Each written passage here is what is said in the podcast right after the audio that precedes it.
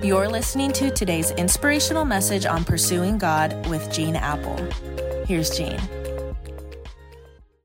Friday, Friday, Friday. I want to thank you for joining me this week as we've talked about finding your purpose in life. And uh, before I jump into today's thought, I just want to invite you to join us on an Eastside campus this weekend as we head into week two of our unfinished series. We're in a season in our church that it's like no other, and I hope you can join us to catch the vision of where we believe God is leading us next as a church. We're celebrating Eastside's 60th anniversary all month long, and we're looking ahead toward the next 60 years. This week we've journeyed with Solomon, the richest and wisest man in the history of the world, who went on a desperate quest to find his purpose in life. And he found that it couldn't be found in all the stuff on earth that we give so much of our time and so much of our attention to and energy to. But it's only found in knowing God, the God who loves you, the God who made you to love you. And the only way to become the person that God made you to be is to live, this will sound mysterious, with the Spirit of God flowing through you like a river of living water. Listen, Jesus said in John 7 Whoever believes in me, as scripture has said, rivers of living water will flow from within them. If you want to live in the flow of God's Spirit, you can't do it yourself. You surrender.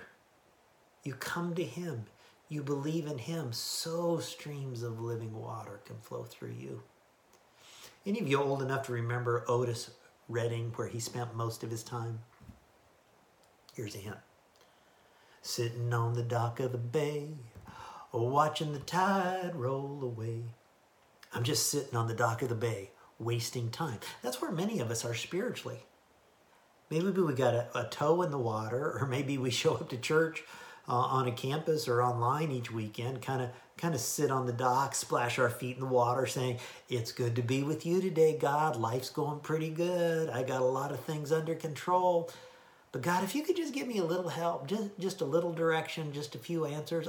Oh no, I don't want to jump into the river. I just need you to give me a little bit of help. I don't I don't need you to transform me, God. I just need you to give me a little bit of help.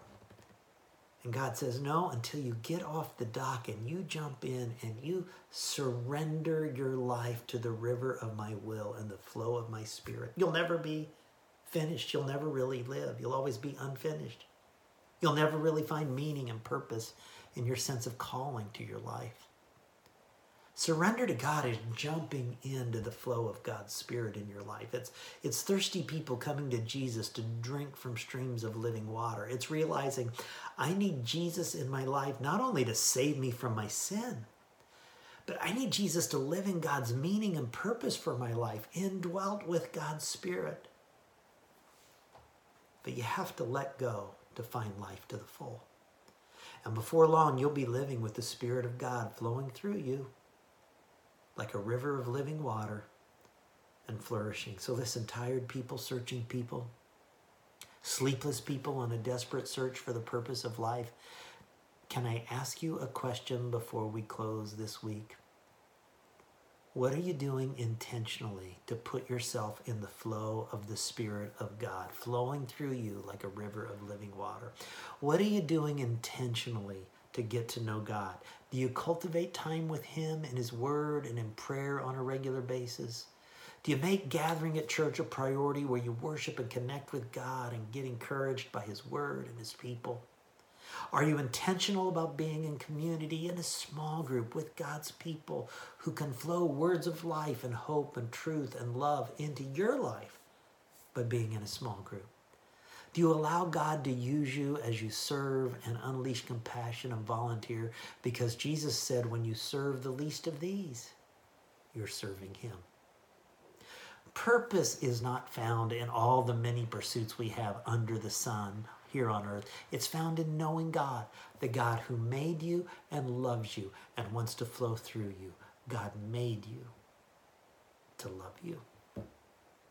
Let's pray. Well, God, I, I thank you that as we yield ourselves, as we surrender, as we've been learning on the weekends from Abraham, who was on a journey of surrender and following your way and your will, that we would be those kinds of followers that are willing to go with you on the unfinished journey. And God, I thank you for your Holy Spirit that resides in believers.